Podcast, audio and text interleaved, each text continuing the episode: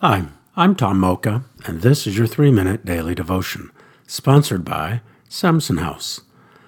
Our scripture today is Proverbs chapter 6, verses 25 through 29. Do not lust in your heart after her beauty, or let her captivate you with her eyes. For a prostitute can be had for a loaf of bread, but another man's wife preys on your very life. Can a man scoop fire into his lap without his clothes being burned?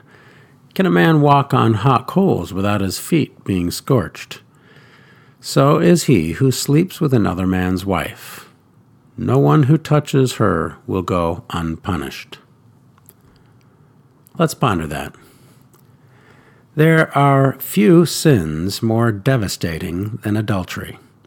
The ripple effect is seemingly endless and includes physical, emotional, and spiritual consequences for many, many people, not just the participants.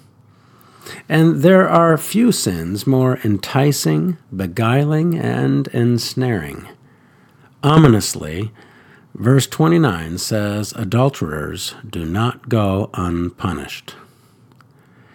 Jesus upped the ante with regard to adultery, saying, I tell you that anyone who looks at a woman lustfully has already committed adultery with her in his heart.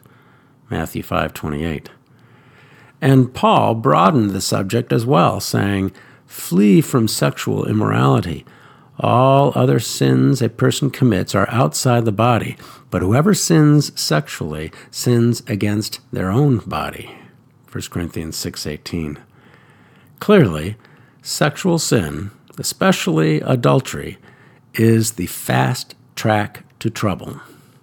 So why is sexual promiscuity so prevalent in our society? Why is it the surefire strategy in marketing? Why is it every comic goes to sexual subjects for laughs? Simple because it is common to all of us to one degree or another. So, all of this begs the question what on earth do we do about it? Well, three things. First, call it what it is and confess it. 1 John 1 9.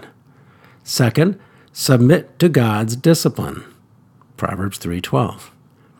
And third, Stop trying to rely on self help and cry out to God and other believers for help. Acts 2:21.